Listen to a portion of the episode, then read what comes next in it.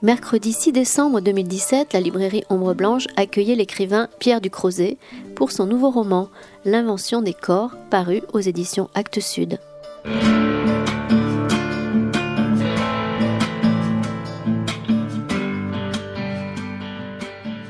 Merci à tous d'être là ce soir. On va entamer une conversation avec Pierre Ducrozet autour de son dernier roman qui s'appelle « L'invention des corps » qui est paru à cette rentrée... aux éditions Actes Sud. N'hésitez pas à vous rapprocher, si vous voulez.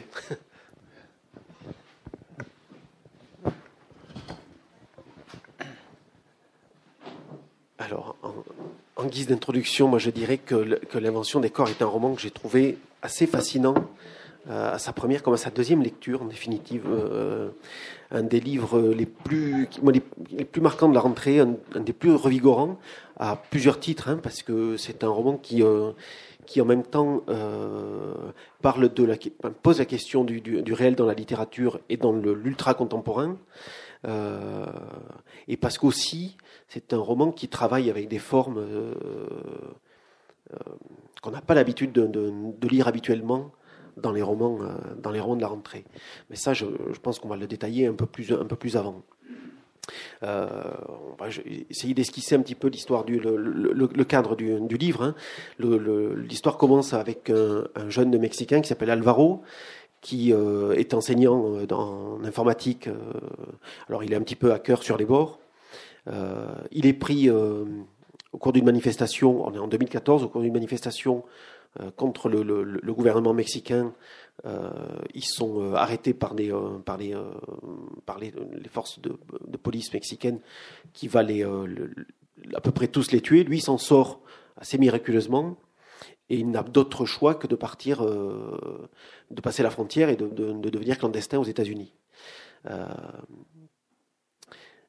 Et là, bon, j'imagine que là, il faut bien qu'il trouve des ressources et il va voir un patron de la Silicon Valley qui a une entreprise, ces entreprises autour des nouvelles technologies, lui proposer de l'embaucher. Et le Parker Hayes, là, le nom de ce mania de la Silicon Valley, va lui proposer un marché complètement différent de celui à laquelle il s'attendait, puisque lui, il est programmateur informatique. Il va lui proposer de devenir plus ou moins cobaye pour des expériences autour de nouvelles technologies ayant trait au corps humain. Et voilà notre Alvaro qui est pris complètement dans cette espèce de spirale. Voilà, ça c'est le début. On détaillera un peu plus loin, un petit peu plus avant le reste de l'histoire avec les autres personnages. Quand même,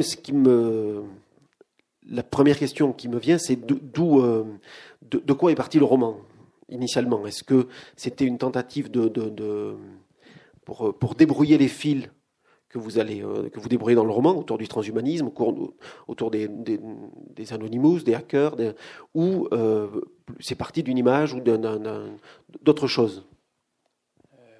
Bonsoir à tous.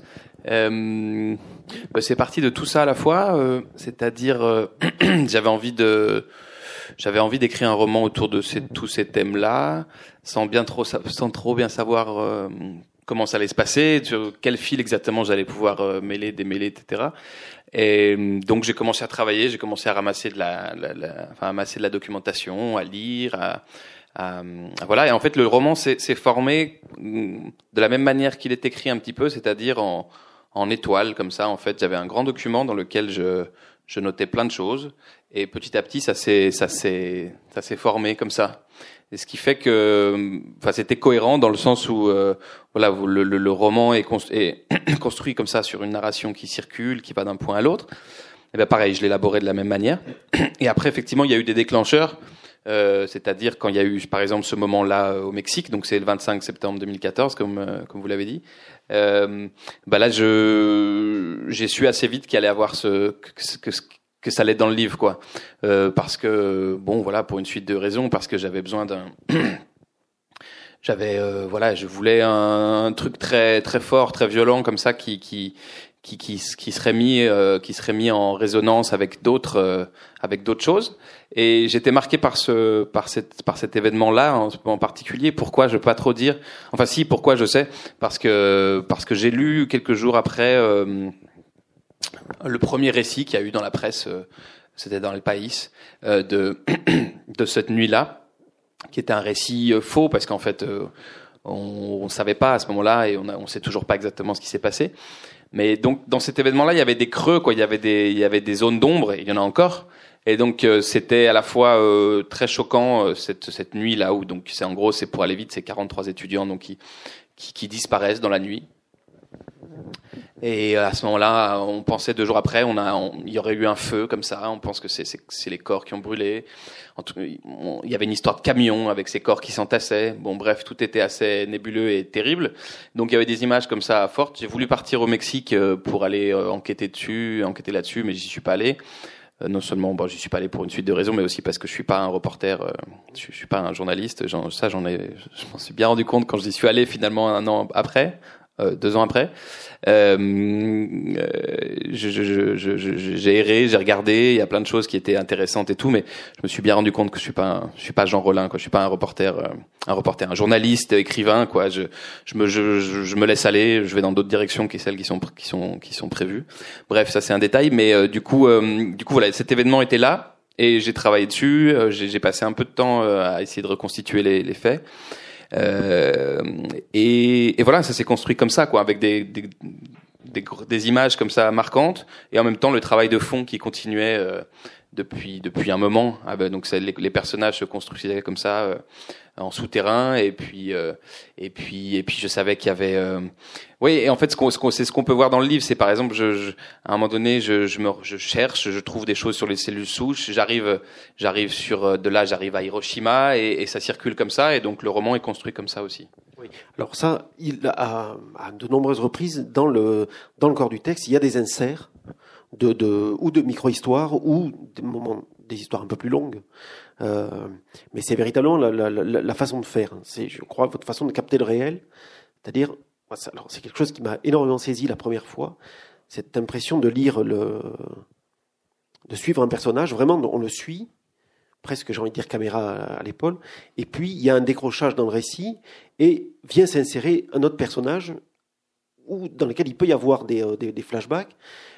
Mais ça m'a fait penser à ce type de lecture qu'on peut avoir sur Internet quand on va comme ça, on est sur le web, on va de page en page et on a juste à cliquer et hop, il y a une autre page qui vient sur l'écran et qui vient nous raconter une autre histoire. Ça, c'est vraiment une façon, je crois, une façon très marquante de votre travail. Ouais, c'était l'idée. Petit à petit, donc je travaillais là-dessus. Je me rendais compte que je voulais écrire sur Internet. C'était un des grands thèmes du livre, des gros fils du livre. Et je me suis dit, quand je vais écrire là-dessus, est-ce que je vais écrire de manière, c'est-à-dire linéaire, sur Internet? Ça paraissait un peu absurde en fait. Donc j'ai essayé de mettre au point, c'est qu'une ébauche, hein, mais une narration qui soit un peu à l'image et d'Internet et du monde dans lequel je vis où on vit, qui est bien sûr loin d'être linéaire et où on passe très très vite d'un point à l'autre et moi je crois pas que ce soit effrayant ou déstabilisant, je pense plutôt que c'est excitant, et au niveau littéraire je me suis dit qu'est-ce que ça pourrait donner. Donc du coup voilà, il y a des fenêtres qui s'ouvrent et on part ailleurs, et c'est aussi en fait en écoutant la question, c'est aussi le fait de comment qu'on soit lecteur ou écrivain, en fait, il faut aussi se laisser aller, se laisser prendre par le désir, quoi. Et donc, parfois, j'ai envie de partir, en fait. Parfois, j'en ai marre de ce personnage, en fait, tout simplement. Non, mais voilà. Et je sens que je pars là-bas, ben, je pourrais me retenir et me dire non, mais il y a quand même une ligne, il faut quand même, faut que tu t'y tiennes, Pierre, et tout. Bah non, en fait, non. Du coup, il faut que ce soit, faut que ça circule aussi au niveau du désir, quoi. Donc, par exemple, on est avec Alvaro pendant un moment. Et au bout d'un moment, je crois que et le lecteur et moi, on a besoin de respirer parce que ça a été un petit peu dense, son histoire. Oui. Et du coup, on part avec quelqu'un d'autre, quoi. On part avec Parker Hayes, et c'est aussi, bien sûr, c'est pas gratuit. Je le fais pas parce que c'est un truc qui m'a passé par l'esprit. Ça a un sens, mais aussi, je trouve que c'est bien de se sentir libre de circuler à l'intérieur de cet espace-là, quoi. en tant qu'écrivain et en tant que lecteur aussi, quoi. Oui, mais il y a même des fragments beaucoup plus petits. Il y a ce moment à Hiroshima qui viennent aussi là. Alors, ça vient pas illustrer un propos mais ça vient juste ponctuer. Ouais, et puis ça vient, ça a un sens en fait ça. C'est-à-dire dès qu'il y a des éclairages ou des points ou des choses qui se relient entre elles, c'est pour faire non seulement avancer la narration, mais c'est aussi parce que c'est un roman sur les liens, sur les synapses, sur les connexions entre différents aspects du réel, entre différents points, comme dans un réseau, quoi, comme sur Internet. Et du coup.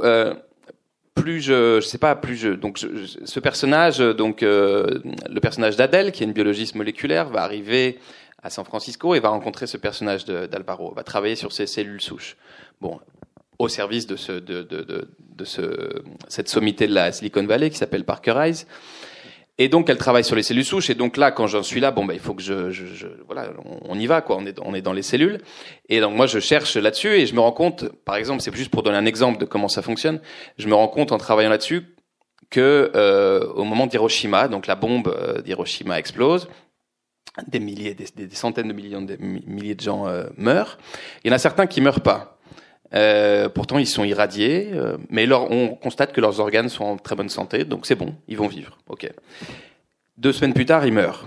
Alors les médecins comprennent pas, ils regardent de plus près. En fait, ils se rendent compte que dans leur moelle épinière a été irradiée, et ils se rendent compte à ce moment-là, en 1945, que c'est dans la moelle épinière que c'est la moelle épinière qui sécrète les cellules souches, donc qui est le secret de la vie, quoi, parce que c'est les cellules souches qui sont éternelles, enfin qui se reproduisent un certain nombre de fois, mais un grand nombre de fois, qui permettent à l'homme de vivre 60, 70 ans, 80 ans. Sinon, il mourrait très très tôt. Bref, c'est au moment du désastre absolu du XXe siècle qu'on découvre une des merveilles absolues du corps humain et de l'être humain. Donc ça, c'est des trucs, c'est les liens dont je parle tout à l'heure, c'est les coïncidences, c'est les mises en relation de certains événements qui sont décisives, quoi. Pour moi, quand je comprends ça, je comprends pas mal de choses. Et puis le personnage aussi. Donc c'est tous ces liens, c'est pas de dire j'ai envie de raconter cette histoire-là, c'est parce que ça fait avancer la narration et puis ça éclaire sur l'histoire du XXe siècle, sur l'histoire du XXIe siècle, etc. Donc, je crois que vous répugnez pas à parler aussi parce que tout à l'heure vous avez utilisé l'image de l'étoile, mais celle du rhizome aussi. Ouais, alors dans le réseau, est un rhizome aussi. Oui, ça c'est un personnage qui développe ça. Donc le rhizome, donc c'est les racines de la plante sauvage, mais c'est aussi à partir de ces racines-là, c'est l'idée le concept de Deleuze, que développe Deleuze et qui est magnifique, qui est, en gros, pour lui, c'est l'image de sa pensée, donc qui serait comme ça, sauvage, efflorescente, sans haut ni bas, sans point de départ ni d'arrivée, sans, Deleuze, il dit ça, il dit qu'on est écrasé par des siècles de verticalité avec le haut, le bas, avec la pyramide, avec la tour. Et que lui, il aimerait, et il y arrive excellemment, à merveille dans ses livres, que la pensée se développe de manière libre et sauvage. Bon, en gros, pour le dire en 2 mots. Et quand j'ai lu ça, en fait, j'ai eu une sorte une envie d'écrire un livre à partir de cette idée-là, et de dire ça, c'est la pensée pour Deleuze. Mais qu'est-ce que ça donnerait en littérature? Alors, je pense que c'est pas une réponse. Mon livre, c'est pas une réponse achevée, loin de là. En tout cas, c'est une première tentative de réflexion sur cette idée-là. Dire la pensée, le réel fonctionne comme ça, de manière sauvage. On a notre pensée, par exemple, elle est bien sûr, elle fonctionne comme ça, mais aussi le réel depuis peu. Les choses ne sont plus verticales, elles sont largement horizontales. Les choses n'ont pas ni début ni fin. Et qu'est-ce que ça donnerait en littérature, en fait? C'est ça ma question. Et alors Deleuze écrit ce texte en 72. Internet est déjà en train, Arpanet, l'ancêtre du net, est en train de se construire à ce moment-là, mais il n'est pas au courant a priori. Mais en tout cas, son texte peut se lire comme une vision de ce qu'est Internet, parce que qu'est-ce que c'est Internet? C'est un espace donc, où il n'y a ni haut ni bas, où il y a surtout où tous les points, c'est-à-dire tous vos ordinateurs à la maison, sont connectés entre eux, mais avec les autres aussi, sans qu'il y ait d'instance supérieure ou d'instance inférieure. Ça, c'est la première fois, à mon sens, dans les organisations humaines où ça existe. Donc voilà, ça me semblait passionnant aussi d'explorer cette histoire-là, cette histoire de ce réseau-là, quoi, qui est magnifique. Le réseau anarchiste, proliférant, avait tout pour échapper au capitalisme, mais ce dernier a le génie d'assimiler tout corps étranger. Le réseau est aujourd'hui un agent du capitalisme qu'il déploie et duplique et propage. C'est un agent de la bêtise et de la vulgarité. Parce qu'il y a quand même... Ça, c'est un personnage qui le dit, mais... C'est un personnage qui... Oui, il a raison. Oui. Il y a quand même tout au long du livre, et ça effectivement de façon frontale et de façon rhizomique, c'est-à-dire qu'on prend au fur et à mesure de la lecture du livre, on prend, j'ai envie de dire presque dans la gueule certains faits, certains états de faits, et puis qui développent certains questionnements philosophiques, véritablement philosophiques, c'est-à-dire que le livre est aussi cette proposition-là, plus qu'une proposition de narration autour d'une psychologie de personnage. Oui. Ben en fait, c'est ce que j'aimerais faire, c'est que, enfin, dans ce livre-là, c'est que ça avance, c'est que ça cavale, c'est vraiment a priori de la narration. Enfin, mais que tout en avançant, on évoque effectivement les personnages se posent des questions et ils sont entraînés dans des questionnements qui les dépassent, qui sont sur la société, etc.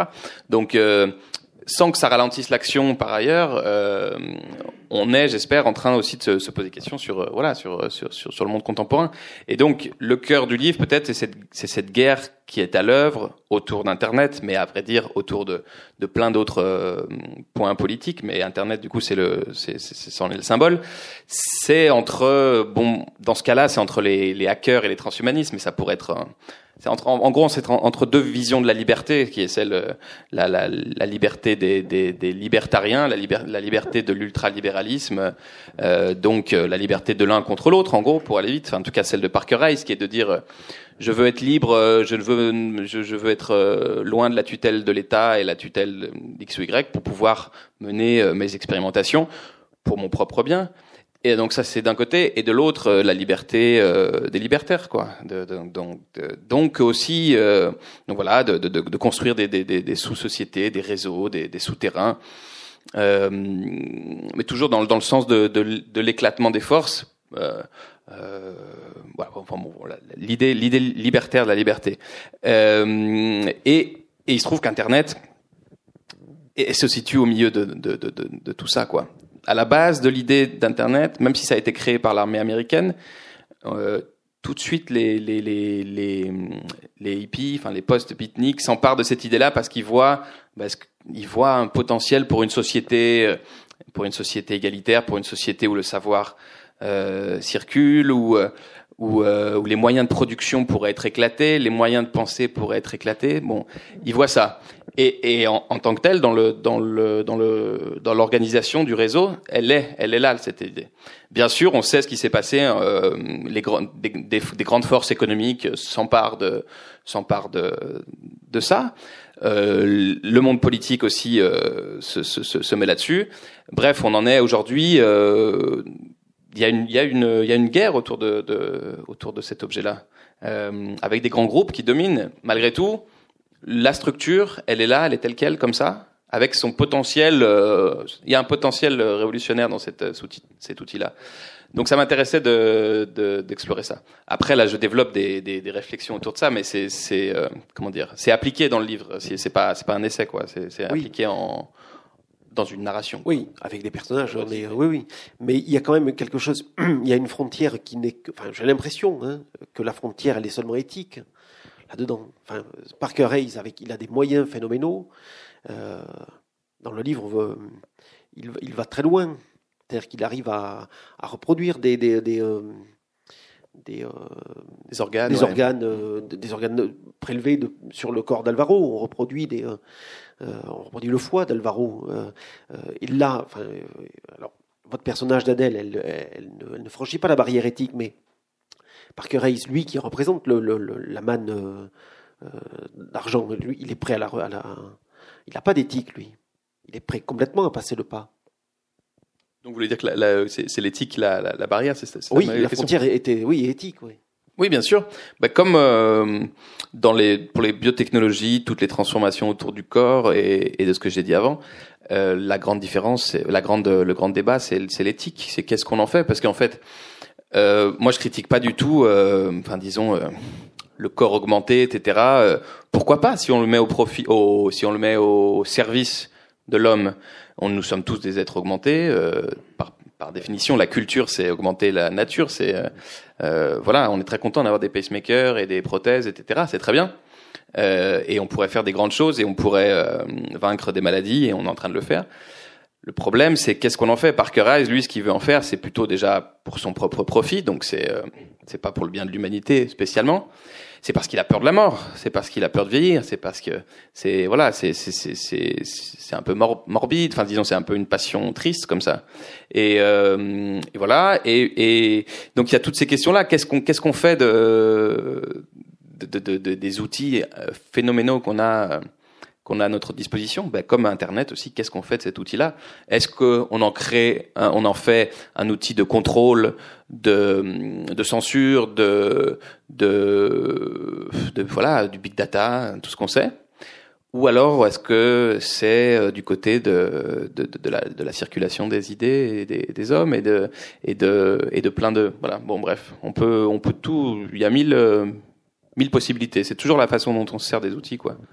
Mais alors, ça veut dire pas bon ou mauvais en tant que tel. Entre les transhumanistes et les hackers, c'est l'envers et le revers de la même pièce. Ouais, c'est ça.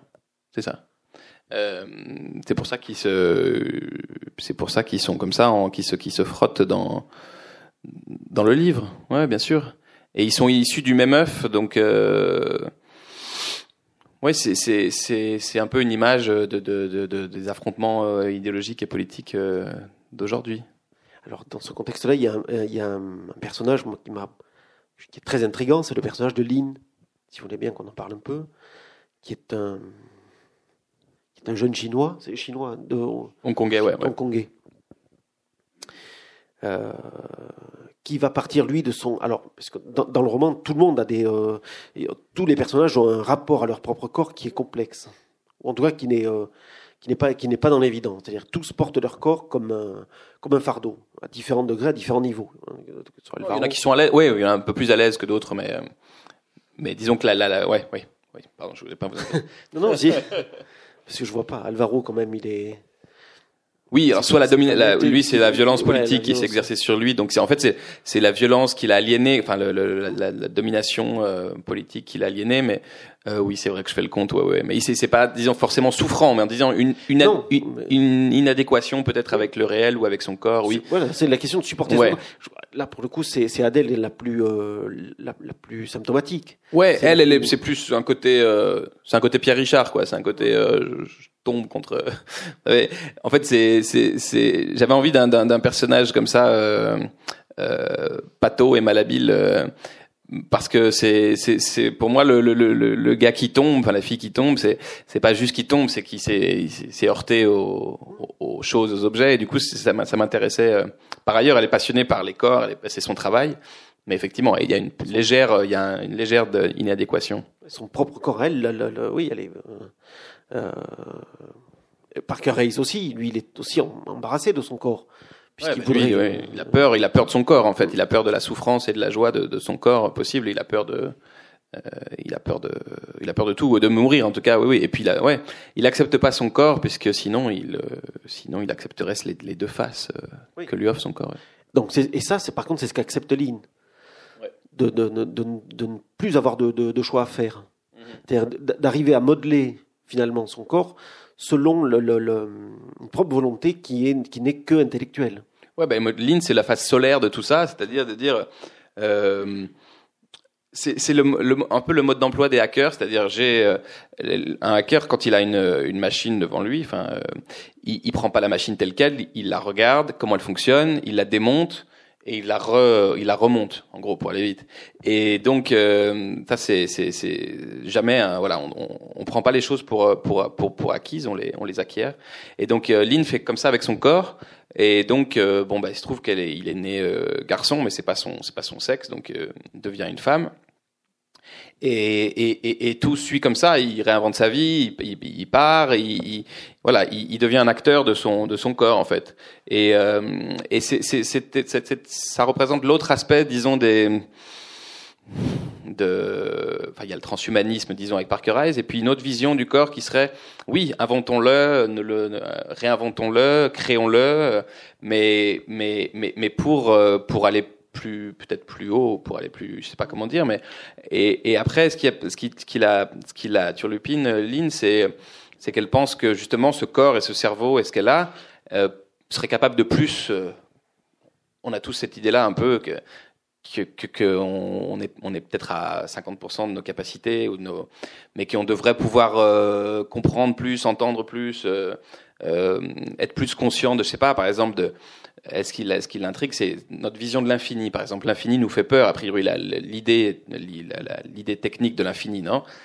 Ces espaces infinis nous effraient, tout ça.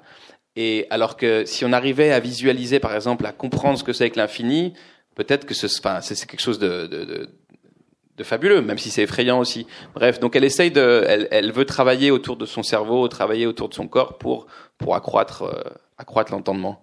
Donc avec à ses risques et périls aussi, c'est quelque chose qui est un peu prométhéen, un peu compliqué aussi d'intervenir sur un corps. Donc mais en tout cas, c'est une autre vision de la chose, non pas comme Parker Hayes, une vision un peu comme ça délétère, mais une vision plus solaire de faisons plus avec ce corps qui nous a été donné, mais pourquoi après tout le prendre tel quel ?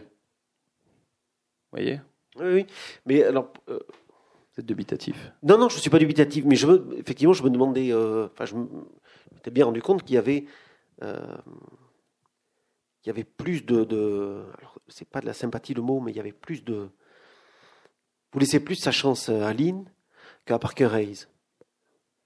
Alors, parce que vous, dans le roman, le roman ne prend pas parti en soi. Hein, le lecteur est dans un espace de liberté aussi, par rapport à tout ce qui est dit, à tout ce qui est développé. Et ça, c'est une des grandes réussites du roman. Hein. C'est de nous laisser la possibilité de ne pas de se questionner, d'ouvrir des questionnements, mais de ne pas nous enfermer dans une réponse. Mais il y a quand même un moment, oui, où on se dit que on est quand même guidé beaucoup plus vers cette idée des hackers et de la vision libertaire des hackers que la vision libertarienne de Parker Hayes. Oui, mais c'est ce que vous dites. Au début, je leur laisse leur chance, mais après, au bout d'un moment, c'est bon, quoi. C'est vrai, parce que moi, je passe un an ou deux ans avec eux. Donc, au bout d'un moment, voilà, au début, moi, Parker Hayes, je me dis, tiens, je vais en faire un gars quand même un peu sympathique. Il m'est sympathique, finalement. Il est un peu taré, mais quand même, il y a un côté un peu admirable, un peu chevaleresque, comme ça. Mais au bout d'un moment, j'en peux plus. Enfin, je veux dire, ça va pas, en fait. Parce que la logique, si on pousse la logique, c'est la logique de l'ultralibéralisme. Okay. Donc, peut-être qu'au bout d'un moment, alors moi j'aime bien l'idée balzacienne de dire bon voilà, je vais tout présenter, tous les aspects de la société, et puis on va faire un tableau général, et puis on va choisir. Enfin après, vous choisirez ou pas. Mais ce que je me dis au bout d'un moment, c'est oui, vas-y, prends. Enfin, je suis pas innocent là-dedans. Alors je laisse effectivement le choix, mais petit à petit, en fait, c'est ce qui se passe dans le roman, c'est un peu ça. Au début, on crée des billes comme ça, des puissances ou des énergies, et ensuite elles vont un peu où elles veulent. Mais ça, moi, si ça fonctionne, je suis un peu dépassé par mon truc, et donc du coup, Lynn, peut-être que j'avais envie que ça se finisse comme ça ou pas, mais en tout cas, c'est la direction qu'elle trace. Et puis Parker Hayes, oui, je voulais peut-être qu'il soit un peu plus sympathique au bout d'un moment, mais il m'a pas aidé, ouais. Voilà, donc c'est un peu comme ça que ça se passe. Et parce qu'il y a aussi ce jeu d'écho tout le temps dans le roman, d'écho et de résonance. Le lieu qu'imagine Parker Hayes pour mener à bien ses expériences, il appelle ça le Cube, puis après le Blue Sky. Il fait vraiment, pas opposition, mais contrepoint du Noise Bridge, qui est le lieu où se retrouvent les hackers. tous les personnages retrouvent comme ça un écho. Alvaro trouve un écho dans Adèle, Parker Hayes trouve un écho dans Werner. Moi, j'aimerais bien qu'on parle aussi de Werner. Et il n'y a que Lin qui, effectivement, est dans sa singularité tout le temps la plus complète, jusqu'au bout. Ouais. Il y a un effet binaire aussi dans le roman. Oui. Il fallait qu'il y ait des espèces de confrontation, effectivement, de frottement entre chacun des personnages, mais aussi il y a une sorte de grande opposition entre Adèle et Parker. Oui, c'est sûr, c'est des zones de fracture. J'ai construit ça, en tout cas, comme ça, plus ou moins. Chacun représente un pôle, représente une façon d'être, représente une façon. C'est un peu toujours. En tout cas, moi, je crois que c'est ça. Les personnages, on les crée, bien sûr, par rapport à soi. C'est moi qui les crée, donc c'est soit ce que je voudrais être, ce que je voudrais pas être, ce que je voudrais éventuellement, ce que. C'est des petites faces, des excroissances comme ça, donc mais qui sont construites en relation pour que ça crée une espèce de dynamique. Mais ensuite, la dynamique après. Je sais pas où ça va amener, quoi. Mais en tout cas, c'est ça. C'est créer un espace dans lequel ces énergies-là, ces puissances-là, qu'elles soient négatives ou positives, peu importe, se déplacent et se frottent. Et ensuite, Inch'Allah, quoi. Pourquoi les grands chapitres il y a 4 grandes sections, vous avez appelé mouvement?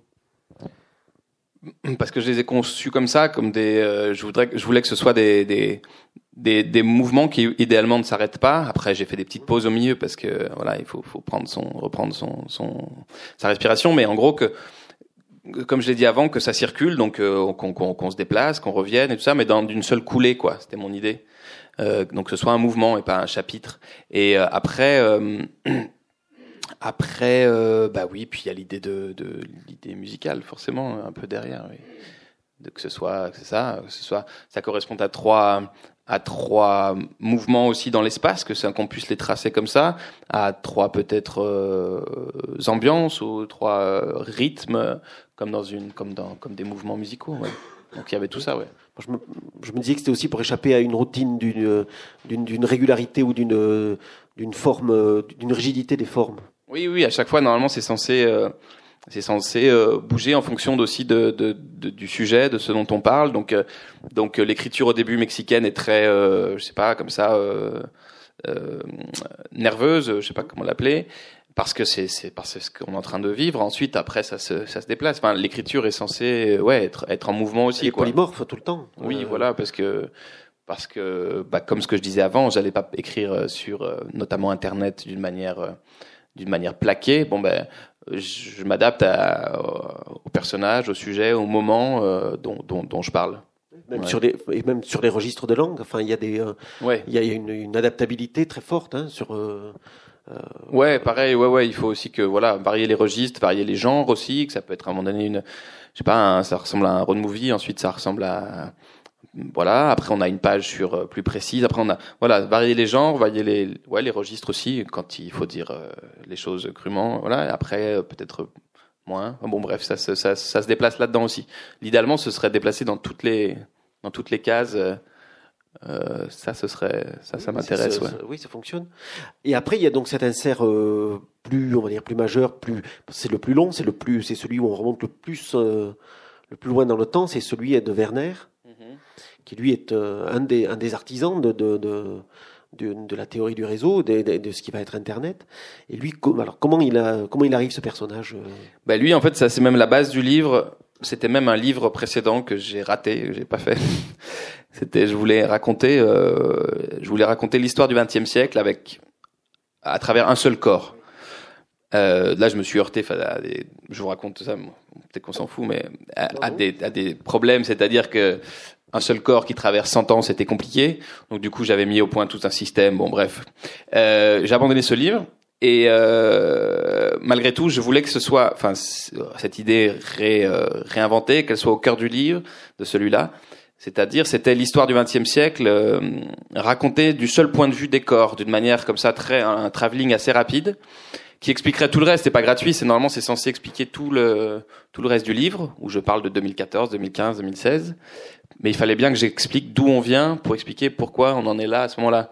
Et donc c'est pas, il y a pas que Werner, il y a ses parents aussi et ses grands-parents. Mais en gros, on part de 1901 et on arrive on arrive à la fin du siècle, à travers cette famille-là. Et l'idée, c'était vraiment de juste montrer les silhouettes, quoi. Et donc de dire comment le temps passe sur les corps, comment elle les détruit. Hein, le XXe siècle, c'est ça aussi. Comment elle les sculpte, comment elle les réinvente. Et donc voilà, ça m'intéressait de juste. Donc on passe par. Donc on a la Première Guerre mondiale, on a un entre-deux-guerres où ça refleurit à travers plusieurs corps. Ensuite, on a la machine qui s'abat sur le père de Werner, donc à Treblinka, comme ça, qui est dans les camps, qui est écrasé. Et Werner qui lui va grandir avec à la fois ce vide-là, ce cri de son père, cette chose-là, donc du XXe siècle, et en même temps un élan, donc il part aux États-Unis, il part à San Francisco, et c'est cette vitalité-là, et il va grandir avec ces deux axes-là, et c'est un peu deux axes qui expliquent la deuxième partie du XXe siècle, qui expliquent la naissance par exemple de l'ordinateur, qui explique la naissance d'Internet aussi, qui est à la fois le constat que la communication entre les hommes a échoué, qu'on en est là, et que peut-être la communication de machine à machine sera plus harmonieuse que celle entre hommes et hommes. Ça, c'est une hypothèse. En tout cas, une peur un peu de ce que l'homme peut faire et le corps comme lieu de souffrance. Et en même temps, un élan vital, donc San Francisco, donc les années 60, et ce que je disais avant de l'utopie un peu libertaire. Donc, il y a ces deux trucs-là dans l'ordinateur. Et ça m'intéressait d'explorer ça. Donc, bref, ça c'est un aspect de cette histoire-là, mais voilà, aller très très vite. Finalement, c'était 100 pages, maintenant c'est devenu 30-40 pages, je crois, ce XXe siècle-là. Juste en regardant le pas de psychologie, et puis les faits, on les connaît par cœur. Je crois qu'il y a quelques livres sur la Seconde Guerre mondiale, tout ça, on doit être au courant. Mais du coup, juste voilà, regardez les silhouettes. Il y avait. Il me semblait moi aussi que Werner était là comme un symbole de l'inénulable. Je n'y arrive jamais. Oui, du réseau qui arrive, parce que effectivement, de par ses racines, de par les mouvements qu'il a fait, il est conduit forcément vers le réseau et vers le... Alors, c'est un autre aspect de la mondialisation, mais voilà, il était là comme symbole de ça. Et son histoire, parce que c'est celui qui a le plus d'histoire à raconter finalement. Les autres sont quand même... pas Alvaro, mais les autres sont plus lisses, plus... Et voilà, je l'avais vu vraiment plus comme un symbole. Ouais, il explique tout ça, il explique plein de choses, en fait. Oui. C'est un personnage que j'ai du mal à construire, parce qu'il est à la frontière de plusieurs personnages existants, mais il n'existe pas, ce Werner Fehrenbach, parce que c'est celui qui fait le lien entre les deux moitiés du XXe siècle, en fait, entre les deux faces, et je voulais qu'il soit, parce que j'ai dit à la fois solaire, à la fois hanté par le massacre, et voilà, et donc ça, donc c'est lui qui en gros, entre autres, est à l'origine de l'idée Internet. Et il va passer le relais à une deuxième génération qui est celle de Parker Hayes, qui est à la fois celle de Zuckerberg, qui est celle des fondateurs de Google, etc., qui sont des gens extrêmement brillants, des gens extrêmement qui sont issus de cette vision libertaire là, mais qu'on pourrait considérer comme pas mal dévoyée. Donc lui, il voit Parker Hayes, et c'est à la fois son fils spirituel en quelque sorte, mais un fils qui aurait mal tourné. Et donc j'aimais bien cette relation entre ces deux là aussi, qui finalement va se... Oh bon, je vais pas vous raconter, mais voilà, c'est un chaînon, c'est le chaînon qui explique, et c'est un peu leur père. Après, il va se retrouver avec Lin, etc. C'est un peu le père spirituel. Mais en définitive, il leur manque quoi par rapport à Werner, à cette génération-là ? Vous connaîtrez tout du livre déjà avant de l'avoir lu. Non, il en reste encore. Il leur manque quoi de... fondamentalement ? Il y a un moment où ça a obliqué vers quelque chose qui était imprévu. Vers la machine, c'est ce que vous avez dans l'extrait que vous avez lu. Moi, je suis fasciné par la force de la matrice, quoi. On pourrait dire la force de pourquoi a priori. Enfin, moi, je sais pas, mais pourquoi le capitalisme gagne toujours à la fin, comme l'Allemagne en foot. C'est parce qu'elle elle mange en fait les parties extérieures, les parties ennemies, quoi. Elle les assimile et ils deviennent, ils font partie de la machine qui paraît, ça paraît harmonieux, enfin ça paraît faire sens. On voit très bien avec plein de choses, avec je sais pas, avec le Che par exemple, avec Che Guevara, on voit très bien ça, avec les punks qui maintenant sont au musée et qui sont voilà. Bref, c'est enfin souvent ça fait ça et ça fait ça avec Internet, avec ces hackers là qui petit à petit Google, c'est un très bon exemple. Google, c'est une idée de génie. Enfin, c'est un algorithme incroyable.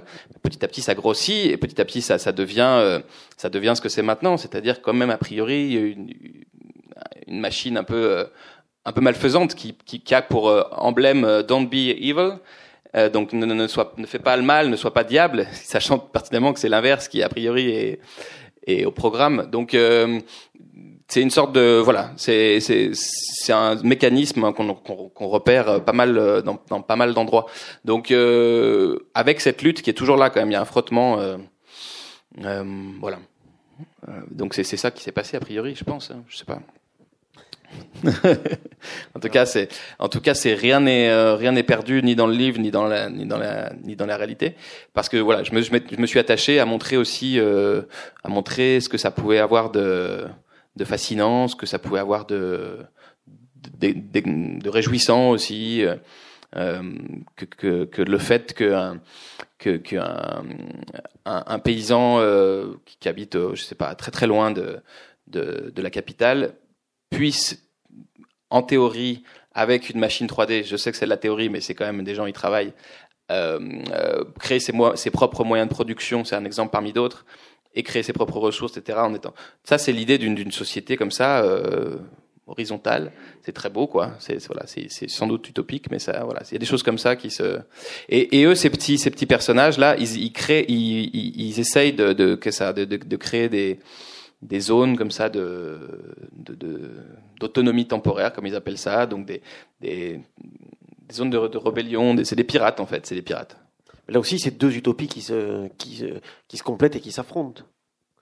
Celle des zones temporaires et celle de la Silicon Valley. Voilà, c'est ça.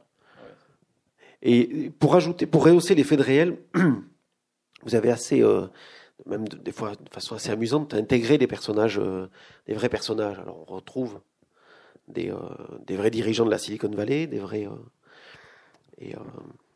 Et est-ce qu'il y en a ailleurs parce qu'il y a beaucoup de noms qui passent dans le roman. Il y a un moment où on commence à chercher si c'est vraiment des vrais personnages ou pas. Puis à un moment où on arrête. Est-ce que ça c'était pour quel c'était l'idée de créer des comme ça, d'être sur la brèche quoi entre la fiction et le réel. A priori tous les noms sont là, sont réels, sauf quand je tords trop la réalité ou voilà. Lin par exemple est inspiré de quelqu'un qui existe et qui a à peu près ce parcours là et qui a à peu près mais au bout d'un moment voilà, ça devient un personnage de fiction, donc je le tords. J'avais fait pareil avec Basquiat. Bon, Basquiat il s'appelle Basquiat dans le livre, mais je l'appelle Jay parce qu'au bout d'un moment voilà, ça devient mon personnage, mais on voit bien qu'on sait bien qui c'est. Donc voilà, je trouvais ça amusant que il y ait des personnages inventés comme Alvaro, comme Adèle, mais ils évoluent là, ils sont là, donc c'est mon espace, c'est mon territoire à moi, mais en même temps c'est le territoire qu'on connaît. Il est légèrement déplacé, c'est une sorte de décalque. Donc je vais pas, je sais pas si je parle de Zuckerberg, je vais pas l'appeler Zuckerman. Non, je l'appelle Zuckerberg. Et puis je trouve ça marrant de le mettre, lui ou mille autres, de les mettre en scène, de les voir aussi, parce que ça crée, si ça fonctionne, ça peut créer un imaginaire et ça peut nous aider éventuellement. Enfin moi en tout cas, après le lecteur j'en sais rien, mais à comprendre des choses. Moi c'est ça que j'ai trouvé intéressant dans l'écriture de ce livre, c'est de mettre en lien tous ces éléments-là qu'on a face à nous, auxquels parfois on comprend rien. Moi, je suis le premier, je lis les journaux, mais après, oui. Non, mais j'ai pas une image globale, je sais pas. Et donc, de faire un roman, ça permet, en tout cas, de créer un imaginaire, de relier des choses, et éventuellement, pour moi, en tout cas, d'y comprendre un peu plus quelque chose. Je crois quand même que il me semble vous avoir ou lu ou entendu dire que tout ce qu'il y avait dans le livre était soit à l'étude, soit faisable, soit Ah oui, non, ça, oui, parce que beaucoup, j'ai des réactions de, il est bien votre livre de science-fiction, c'est sympa, tout ça. Et en fait, je dis non, pas du tout. Enfin, j'ai pas du tout. Ça l'était il y a 40 ans, mais c'est tout ce que je raconte est non seulement faisable, mais en train de se faire. Après, il n'y a pas un endroit à San Francisco où on est sur le point de réimplanter des organes à des gens, mais en tout cas, on peut le faire. Et rien ne les en empêche. Et il y a des choses bien plus dingues qui se font en ce moment. Donc non, tout ce que je raconte est là. Quand je dis que Raymond Kurzweil veut télécharger son cerveau dans un disque dur pour quand il mourra le réimplanter sur un nouveau corps, c'est pas moi, c'est lui qui le dit, c'est pas moi. Donc ça c'est pas faisable encore, mais non, tout c'était marrant, c'était à mon avis intéressant si je faisais ça de parler de choses qui se font, quoi. Donc non, je c'est pas du délire, quoi, de ma part. Est-ce qu'il y a des questions? Merci. Excusez-moi, j'ai un cerveau à l'ancienne. On va faire avec. Pour prendre l'expression que j'ai trouvée dans votre livre. Et vous devrez faire avec. J'ai lu votre livre parce qu'on a parlé d'une manière très intéressante, Lydie Salvayre, à l'occasion d'une interview sur France Culture. Et j'ai cru, quand je l'ai acheté et que j'ai commencé à le lire, j'ai cru que j'avais acheté un roman, bon, pour faire bref, classique. Puis évidemment, je me suis rendu compte que ce n'était pas du tout le cas. Une écriture très, très lapidaire, très nerveuse, très rapide, allusive, avec des etc. Et vous utilisez même, ça c'est la première fois que je le vois écrit, l'esperluette, peut-être pour aller plus vite, j'en sais rien. J'ai été très intéressé et en même temps, je me disais, mais est-ce que c'est un roman tel que je l'attendais? Non. Pourquoi? Parce que ces personnages... Et vous avez utilisé un mot tout à l'heure qui convient, c'est le mot « silhouette ». C'est presque toujours des silhouettes, quand c'est des silhouettes. Souvent, ils sont aussi secs que des algorithmes. Et je trouvais que cette manière d'écriture s'adaptait parfaitement, mais parfaitement au personnage que vous décriviez. Je me suis rendu compte aussi qu'il y avait deux personnages, mettons, qui avaient de l'épaisseur. Et je me suis demandé pourquoi ils avaient un peu plus d'épaisseur que les autres. C'est parce qu'ils ont une histoire. Alvaro a une histoire, celle que vous avez évoquée tout à l'heure. Et Werner a une histoire, celle que vous avez évoquée tout à l'heure. Et curieusement, c'est eux qui ont un peu plus d'épaisseur.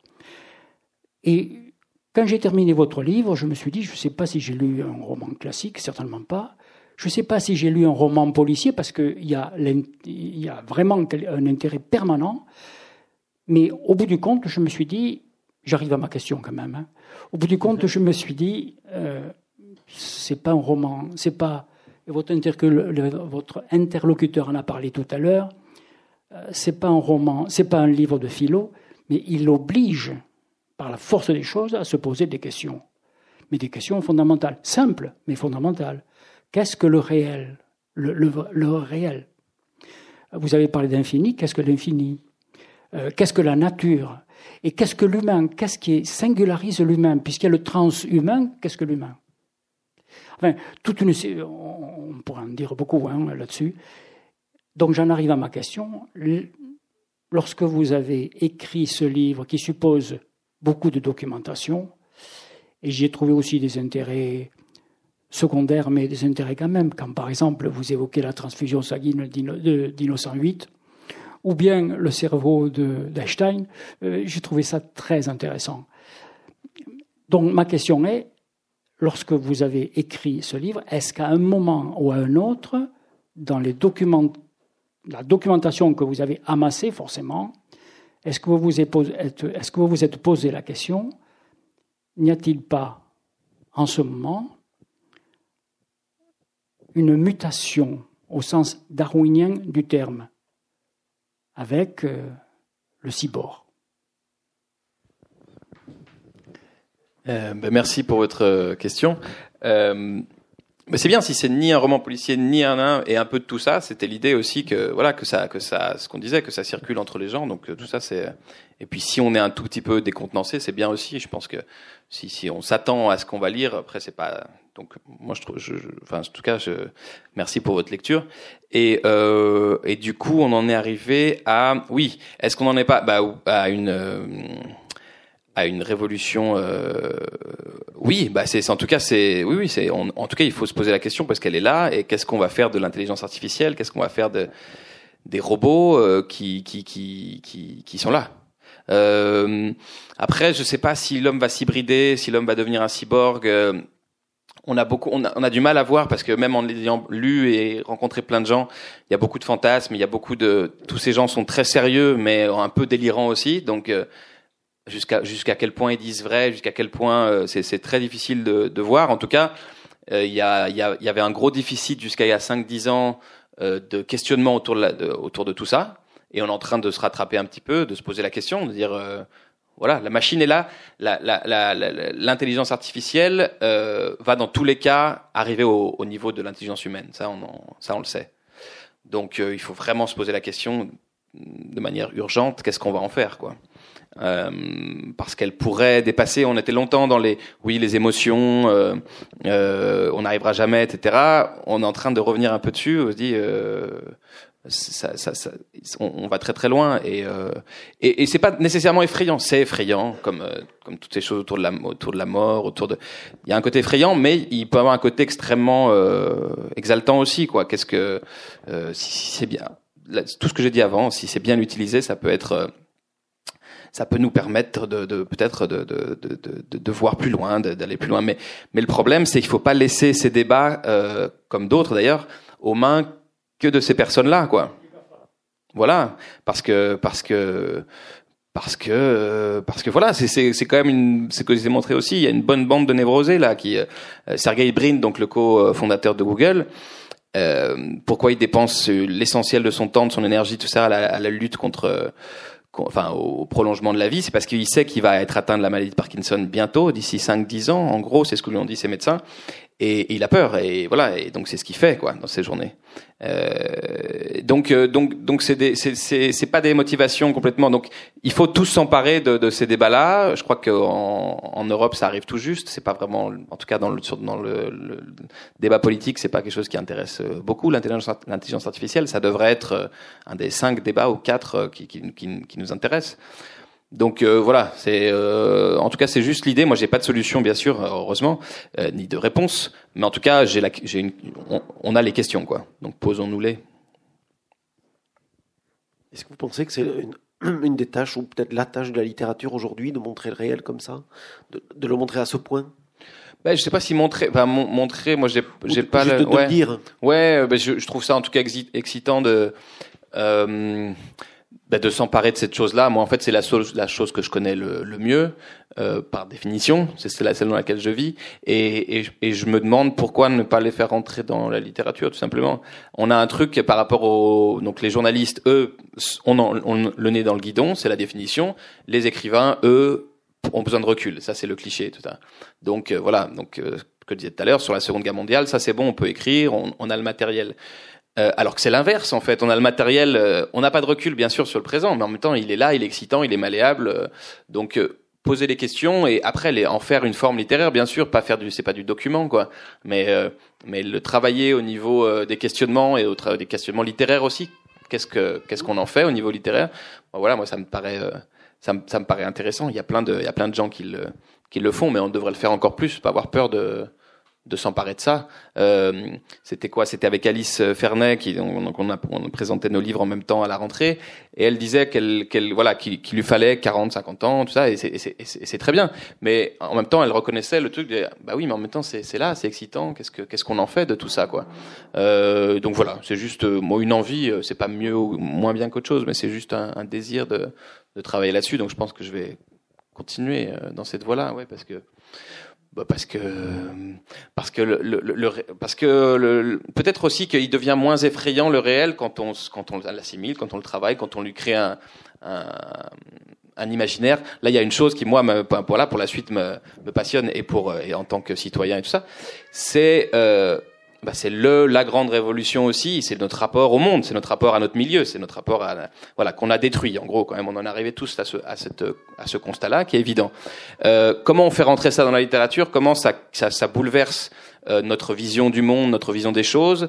Alors les scientifiques, les philosophes réfléchissent ardemment à tout ça. Comment on fait en littérature? J'ai pas la réponse, mais voilà, je me pose la question. D'autres questions?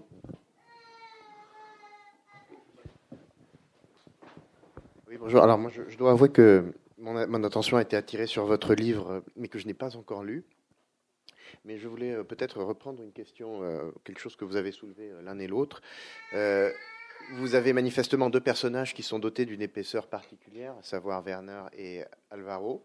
Et je me demandais, à vous écouter parler les uns et les autres... La pauvre Adèle, elle est là quand même. Enfin, moi, je l'aime bien. Moi, non, mais qui ont une histoire particulière. Moi, je ne sais pas, je n'ai pas lu le roman. Et je me demandais si, en effet, ce qui donnait à un personnage une épaisseur, et je crois que vous avez demandé, mais qu'est-ce qui fait la différence entre Werner, qui a vécu, enfin qui est l'héritier d'une histoire de violence, et Parker Hayes. Et justement, je me demande si ce qui donne une épaisseur à ces personnages n'est pas la violence qui est subie. C'est-à-dire que la génération des Zuckerberg, etc., c'est une génération qui n'a pas connu la violence idéologique, la violence des guerres, bloc contre bloc et a fortiori à plus forte raison de la Seconde Guerre mondiale. Et est-ce que ça n'est pas la violence que nous promet peut-être cette technologie aux mains des GAFA, est-ce que c'est pas aussi un motif d'espoir où ceux et celles qui seront appelés à être marqués par cette violence seront aussi les ferments de la lutte? Vous comprenez ma question? À la toute fin, j'ai compris le reste, mais à la toute fin, si ceux qui ont été Oui, c'est-à-dire que est-ce que vous n'avez pas un optimisme fondamental, d'une part en ce que tout système technique est fondamentalement accable, et d'autre part, est-ce que vous pensez, ou est-ce que on peut penser que la violence qui manque, la violence dont n'ont pas fait l'épreuve, c'est cette nouvelle génération, ceux qui en feront l'épreuve, si les choses tournent mal, seront peut-être à même de renverser la vapeur. Si toutefois elle peut l'être. Voilà. Ouais, c'est pas mal, c'est bien ça. C'est comment ? Ben en fait, oui. Alors, ce que vous dites, c'est intéressant. Les deux personnages, selon vous, qui auraient le plus d'épaisseur, seraient ceux effectivement qui sont passés par des étapes de violence. Donc, ça supposerait que c'est la violence qui subit qui leur donne de l'épaisseur. Oui, oui, peut-être d'un certain côté. Après, Adèle, par exemple, elle n'a pas vécu cette violence-là, mais elle a une autre forme de vécu. Et peut-être qu'on peut dire que Parker est plus lisse, mais c'est vrai, oui. Enfin, il est plus lisse parce qu'il a pas ces épaisseurs-là. Il a un côté un peu grotesque, un peu, mais ça, c'est parce qu'ils sont. Enfin, il est comme, enfin, le personnage ou les personnages dont il est issu, dont il est inspiré, sont comme ça. Sont des personnages un peu grandiloquent, mais un peu lisse dans le fond, où il n'y a pas ces couches de... Et ce qui fait que cette peur de la mort, ce refus du corps, vient aussi du fait qu'ils ne l'ont pas vécu, bien sûr, qu'ils ont peur de leur corps, mais parce qu'ils n'ont pas vécu ni la joie, ni la souffrance. Enfin, en tout cas, ce personnage-là, je ne vais pas généraliser. Donc oui, peut-être que oui, c'est une hypothèse, peut-être que ceux qui vivront effectivement ces épreuves-là dans leur être, peut-être seront plus aptes à le renverser. C'est possible, ouais, c'est possible. En tout cas, il y a un côté enfant d'un monde pacifique, quoi, de Parker Hayes, c'est sûr. Enfant gâté, ouais, bah oui, parce que qui a peur de la mort? Bah, ceux qui ne l'ont pas vécu de près. En tout cas, Werner, il a plus peur de la mort, il l'a déjà vécu entre guillemets, quoi. Donc oui, il y a un côté comme ça, un côté enfant gâté du siècle. Moi, je voudrais juste rajouter qu'on a quand même aussi ménagé une bonne part de la fin du livre. Donc, il y a des choses...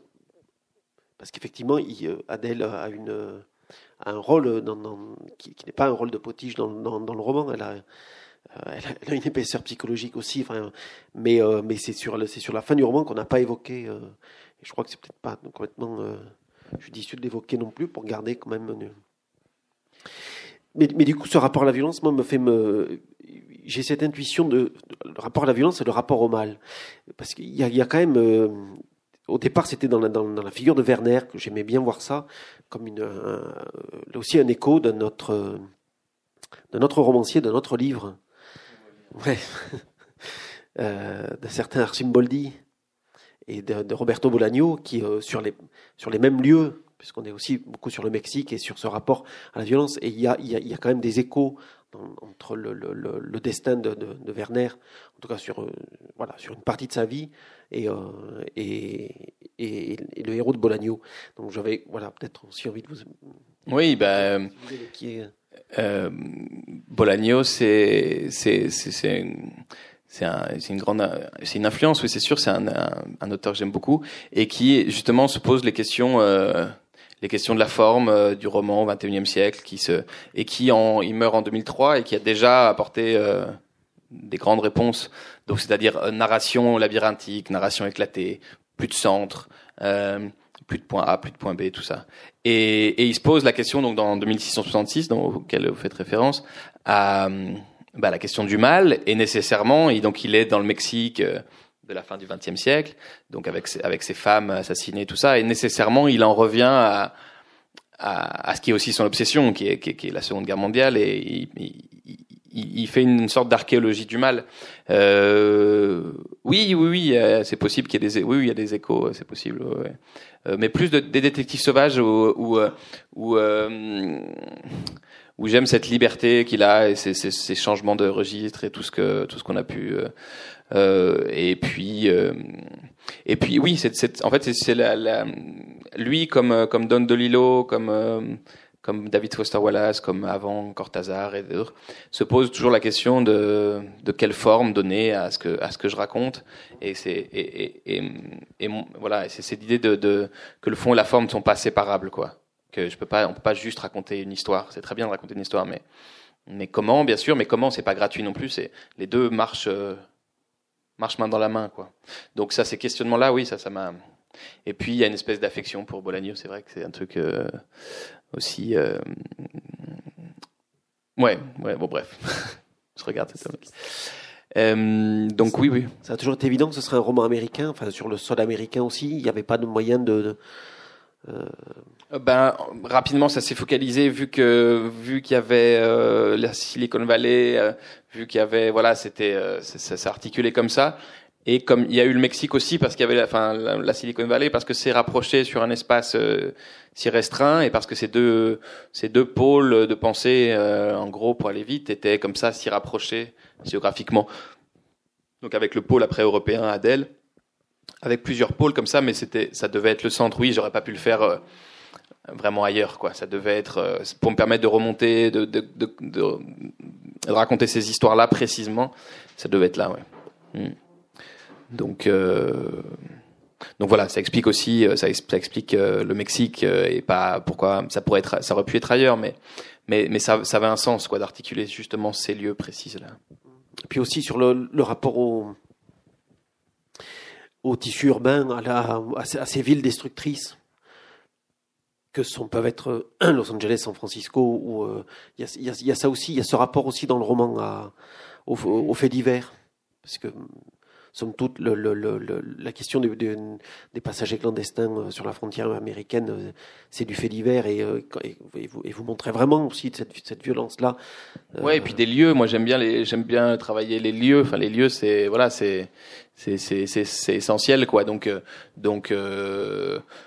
travailler la matière, travailler les routes, travailler les paysages aussi, c'est important. Ouais, j'avais noté quelque chose aussi sur le.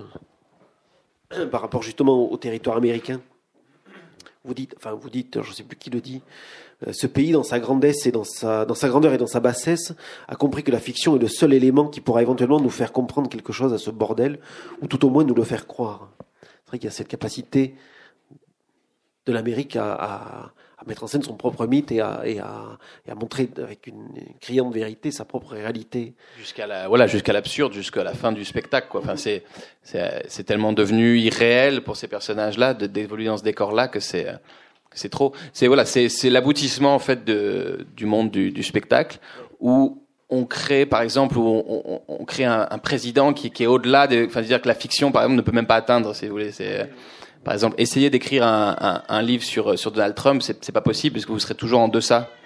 Donc c'est quand même l'aboutissement de l'aboutissement de la fiction d'avoir été remplacé par le réel, en fait. Il y a plus vraiment de fiction possible, quoi, quasiment, quoi. Donc ouais, il y a tout ça aussi derrière, ouais. D'autres questions? Oui. Non, c'est pas une question, je parle dans le micro.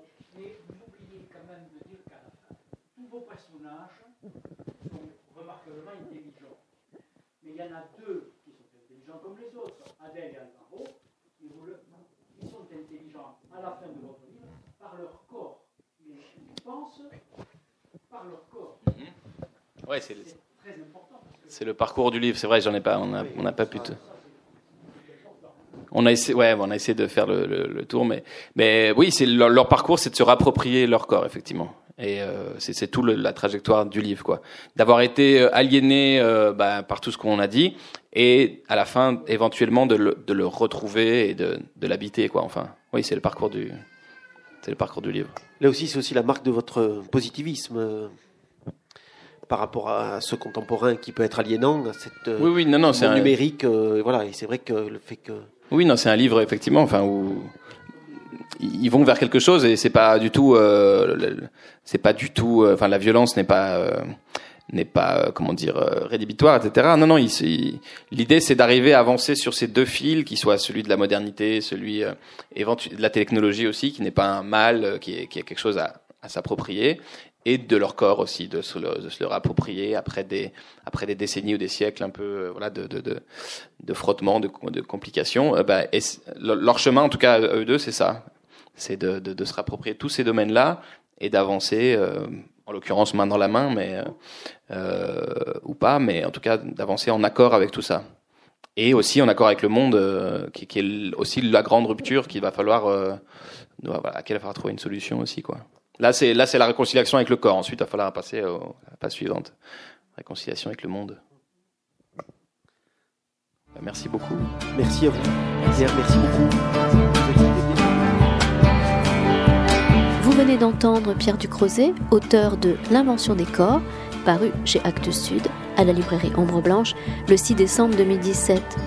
Pierre Ducrozet a aussi fait paraître chez Grasset Requiem pour Lola Rouge en 2010, La vie qu'on voulait en 2013 et Héroïca en 2015, fiction biographique autour de Jean-Michel Basquiat.